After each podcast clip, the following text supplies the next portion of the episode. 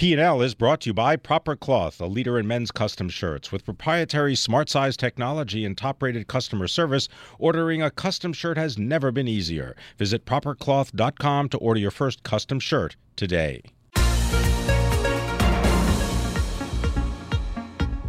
Welcome to the Bloomberg P&L podcast. I'm Pimm Fox along with my co-host Lisa Abramowicz. Each day we bring you the most important, noteworthy and useful interviews for you and your money whether you're at the grocery store or the trading floor.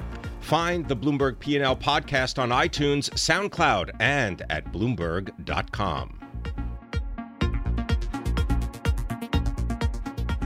Earlier today, we found out that sales of previously owned U.S. homes climbed for the fifth time in six months to the highest level since 2007. At the same time, we're seeing 30 year mortgage rates starting to rise and some weakness emerging in places like Miami and New York City. So, what's ahead for the home market? I want to bring in Logan Mohtashami, Senior Loan Officer at AMC Lending Group, uh, to get up some broader perspective, Logan, when you look forward, at what point will these higher mortgage rates start to impede the progress in the housing market?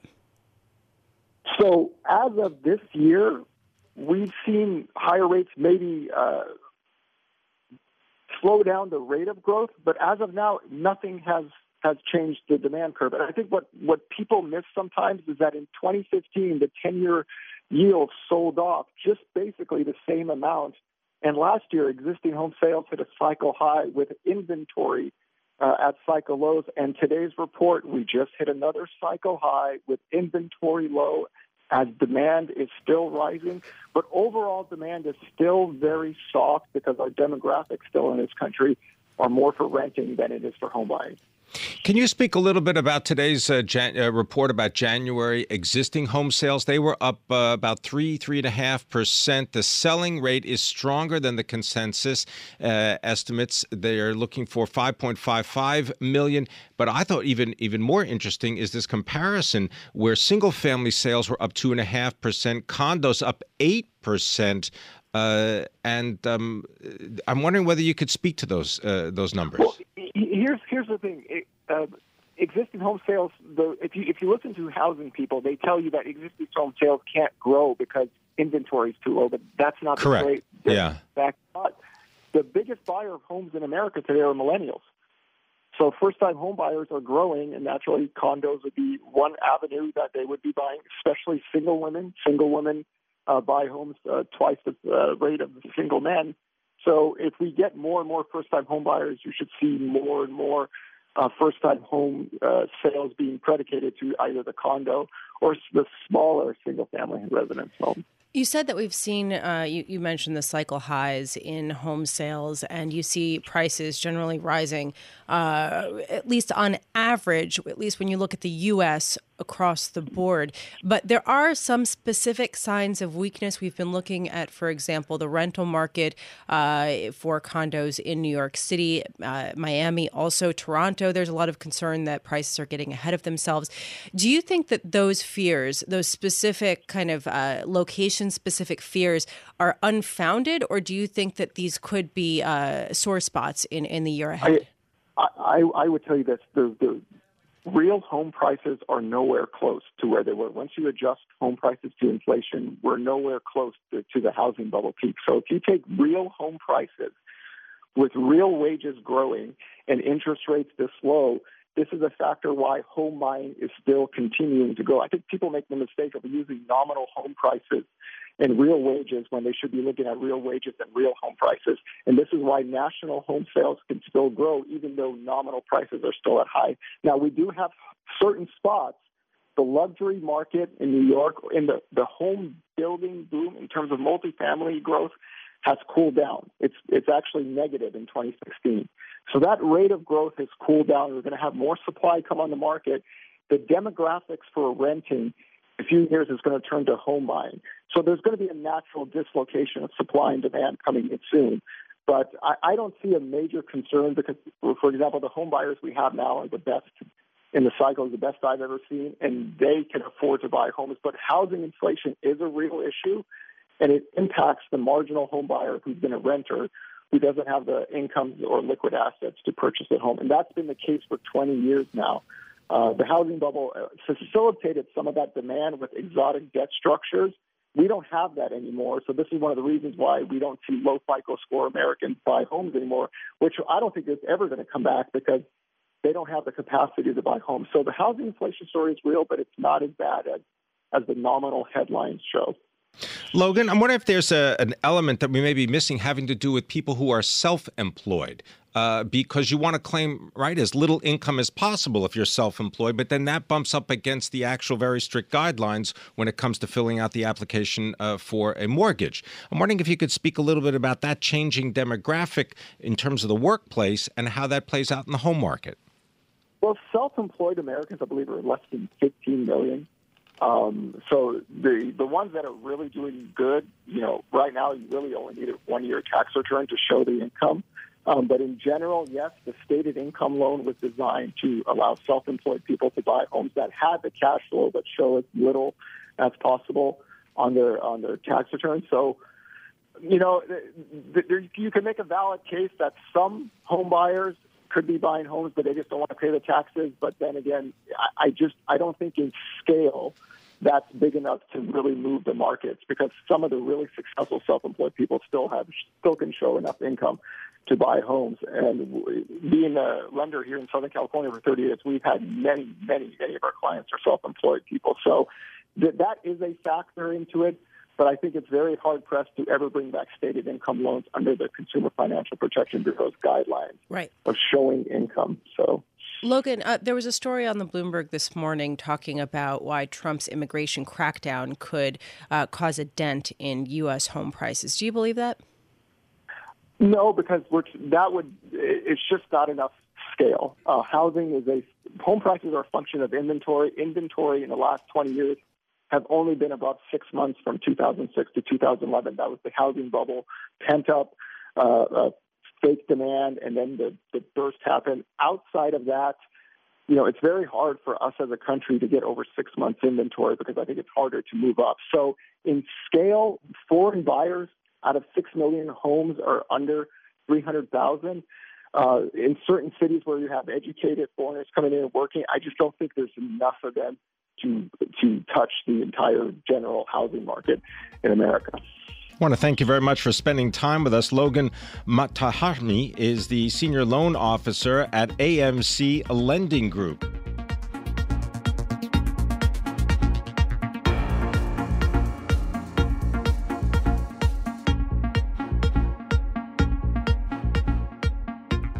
It is expensive out there. Valuations of industrial companies are so high that it may be thwarting any merger or acquisition strategy. Here to tell us more is Joel Levington. He is our senior credit analyst for Bloomberg Intelligence, and he joins us now. Great to have you with us as always, Joel. Tell us a little bit about the uh, new report Spin the Wheel, Make a Deal, Prices High in Cap Goods. I'm just telling you, that does not rhyme, but I guess credit analysts, you don't have to rhyme at all. But go ahead tell us. Uh, spin the wheel, make a deal. Well, you, you should have gone with strike a pose. Uh, buybacks are in vogue. Very good. All right, you get that gold full mark star. Um, so, what's the situation now? And what kind of companies are we talking about? GE, Danaher, Honeywell, Caterpillar, and so on. Yes, we're talking about your your manufacturing sector uh, in part because of what's happened with uh, uh, with Donald Trump uh, becoming president. There's been a huge run on stock prices in the industrial sector uh, to the point where multiples for acquisitions are at the highest that uh, that we can find on the terminal, about 13.7 times. And the basic math tells you that, uh, at least from the credit perspective, it's dilutive uh, to uh, leverage. Uh, leverage average is about two times. So if you're buying at 13.7 uh, with 70% debt financing, which is what the averages are, uh, it's weaker for credit to go that route than to go the share purchase route. All right, Joel, I am looking at you in a whole new light now. You look like a different person. You're I always knew of you as a credit analyst, trying to you know keep companies true to their uh, corporate corporate credit structure, and yet here you are advocating for companies to buy back their shares. How does this work? Because aren't credit guys against this? Isn't that sort of a, uh, a, a diluting of potential profits to pay back uh, their debt. I mean, isn't this a problem? This has been going on a long time. Right. Well, knowing how you looked at me before, I'm, I'm pleased that you're looking at me in a different light right now. but, but, what well, I, but, but, what I would say is that um, it really is a case of what's less worse. With relatively cheap financing still out there, there are very, very few companies in the industrial sector that are looking to lower leverage. So it becomes what's a game of what is less punitive, the share purchase, the share purchase route or the acquisition route, and it tends to be the share purchase route would make more sense or the less worse case for bondholders. Can we just go through a little of the detail because I want to see that okay, you're talking about the valuation of a company. So let's just do an imaginary scenario, right? Mm-hmm. Where you've got maybe uh, Honeywell or GE, they want to go out and buy a company and the valuation is as you say 13.7, could we just say 14? Sure. So 14 times. And um, then they're deciding, well, maybe we shouldn't buy the company. Maybe we should give this money back to shareholders in the form of an increased dividend or buy back shares. Right. Buying a company, they've got to do some analysis that says that the internal rate of return for doing such is going to be better than whatever the alternative is, correct? Uh, uh, you're absolutely right, Pimm. And there are there are a few cases. Uh, an example might be Emerson Electric's purchase of Pentair's valves and control business, where they've identified 10% of sales as cost saves. So that's a very unique case in our, in our area. But I do think that valves and control area is a is a is a place where you could see a lot more consolidation happen. It's also one where uh, Trian had pushed Pentair to look to as a as being a consolidator before they wound up selling out. That was uh, Nelson Peltz's uh, uh Trian. Now, it, okay, but so just let's take this one one step further. What is connected to the compensation of chief executives at major corporations? Well, you know, that's a very case by case. I was going to venture to say the stock price. The stock price is always one. And, and if, if you buy back shares, what happens typically to the stock price? Uh, well, that that isn't necessarily uh, going to be raise the stock price. But what I would say is that a lot are compensated on EPS growth, and you can get more bang for your buck as a CFO or CEO repurchasing your shares to increase your EPS as opposed to doing the buybacks, uh, excuse me, as opposed to doing acquisitions because acquisition multiples are so high. Makes the EPS look good. You know, exactly. As we talk, I'm thinking about those private equity companies, Apollo, Blackstone, Carlyle they've been collecting, amassing nearly a trillion dollars of dry powder on their books of of money that they're looking to spend uh, on something, on companies ostensibly. Uh, does this mean that it's going to be very challenging for them to spend this? I mean, this sort of raises a question of of how effectively they can deploy that. Uh, it certainly does, and it certainly uh, dictates what sectors that they could participate in. In industrials, where you're looking at uh, GDP growth plus or minus a percentage for your typical business, if you're leveraged, uh, if you're buying something at 14 times, uh, if you're doing a recap of a company, maybe you can leverage it six or seven times, which means that your equity component is going to be another seven or eight times. And the basic math says like that's not really going to work for good returns. And so a sector like mine, where the growth is low, tells you that that's not a place that they can go. Maybe something like tech or healthcare, where the growth rates are higher, they would be able to get a better return over time. So you don't expect any private equity involvement in the industrial space for a while. Well, you can never say never, but if you're trying to make the math work, it would be very hard to do it at these levels. Thanks very much for telling us all about this. Joel Levington, he is our senior credit analyst. Bloomberg Intelligence really gives you a different perspective on what's going on, doesn't it? Well, it also makes me understand a little bit better why there have been so many share buybacks, even pe- uh, companies that do raise uh, debt to lock in low interest rates for a longer period of time and then use that to buy back shares. You know, the original, the sort of knee jerk reaction is, oh, this is sort of uh, making a bad situation for the credit investors, but perhaps this is the lesser of a number of evils. Uh, Uh, very interesting. Thank you so much, Joel. We'll be keeping track of that.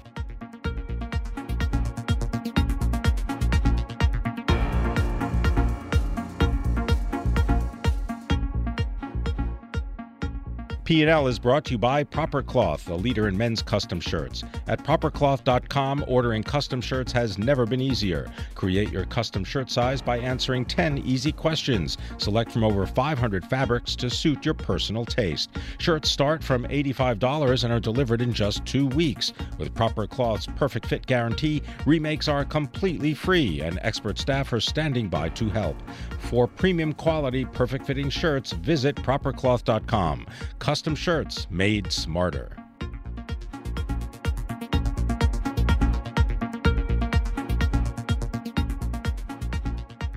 So, what's cooking across America at McDonald's? Well, it might be a chocolatey mint. It may be some increases or in eggs. Or eggs, indeed. I was going to go to the drinks thing because the big thing about McDonald's, which just reported its results, uh, is uh, that it is going to uh, promote drinks by lowering the cost. And here to tell us more is Leslie Patton, our consumer reporter for Bloomberg News, here to tell us all about Mickey D's. Uh, all right, so Leslie, tell us about uh, what the company's doing, why they're doing it, and do you think it's going to work? So McDonald's starting in April, they're going to be promoting dollar sodas, any size, and then two dollar small McCafe drinks um, across the U.S. This is the first time they've done this on a national basis. They've done it here and there regionally, so you may have seen it at your local McDonald's, especially the dollar sodas. I think is a pretty popular thing, but I think they're just trying to get more people in the door, maybe during some of those off hours, like in the afternoon when you need a coffee pick me up. Um, you can get one for only two bucks at McDonald's. And then also, it may be a sign that some of the, the food deflation that we've seen in the past couple years maybe starting to wear off a little bit, especially kind of in the back half of this year. So McDonald's is going to promote drinks instead of food to kind of help the bottom line a little bit. Okay, so that's interesting that you say that because when I read this, I thought to myself, you know, everyone's talking about inflation and the reflationary trade, and then you hear about McDonald's cutting their prices, and that kind of speaks to an opposite narrative. But you're saying it fits in, it just sort of shows how they're trying to gain an edge in a place where they'll be less affected by inflation. Is that correct? Yeah, that's right. You know, it's a little nuanced because they're doing drinks instead of food this time because drinks are super high margin for restaurants. They're one of the highest margin things on the menu, much higher than food. So it makes sense that they would be promoting the, the beverages in a time when maybe we're starting to see food inflation tick up a little bit. So, does the fact that McDonald's is taking this step mean that the boost that they got from introducing all day breakfast is wearing off? You know, I think we saw that a little bit when they reported uh, fourth quarter earnings. That was a little bit of a concern, a little bit of slowdown in the U.S. comp sales. So perhaps some of that hype around all day breakfast is wearing off, and they're going to have to find something a little bit new, something something exciting to keep customers coming in. I'm wondering if you could describe for us the state of the strategic plan uh, as it relates to the franchises and also the operations in China.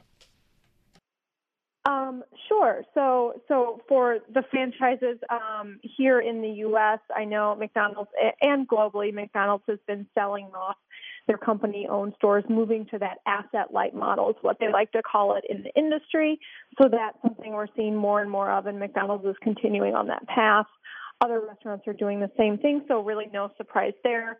Um, nothing super new. I don't think we've heard too much about that lately. And then the same with China and some of its other Asian businesses selling off the rights to to own and manage those stores is something they've been working on for a while now too. So, how much can we glean about the broader restaurant industry or sort of lower cost restaurant industry from McDonald's results? We've been hearing about the sort of restaurant recession and uh, seen some of the bad results that have come out, come out of places like Chipotle uh, and others. Does McDonald's uh, serve as a sort of harbinger of, of things to come for others, or is it really an idiosyncratic story?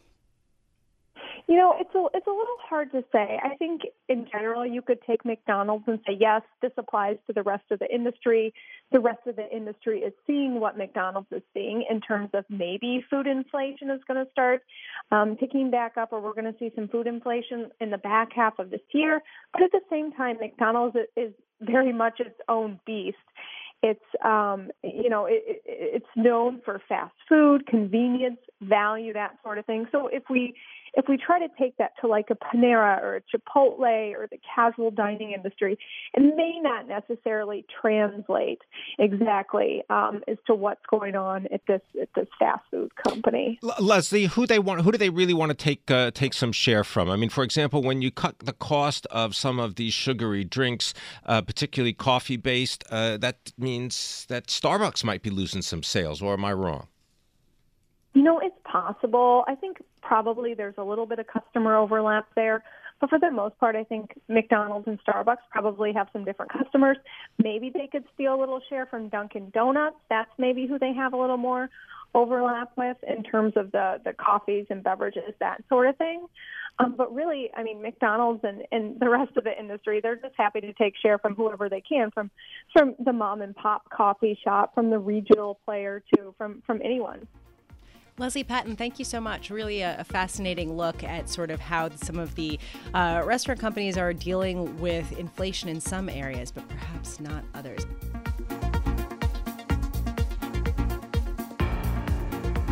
Thanks for listening to the Bloomberg P&L podcast. You can subscribe and listen to interviews at iTunes, SoundCloud, or whatever podcast platform you prefer. I'm Pimm Fox. I'm out there on Twitter at Pimm Fox. I'm out there on Twitter at Lisa Abramowicz1. Before the podcast, you can always catch us worldwide on Bloomberg Radio.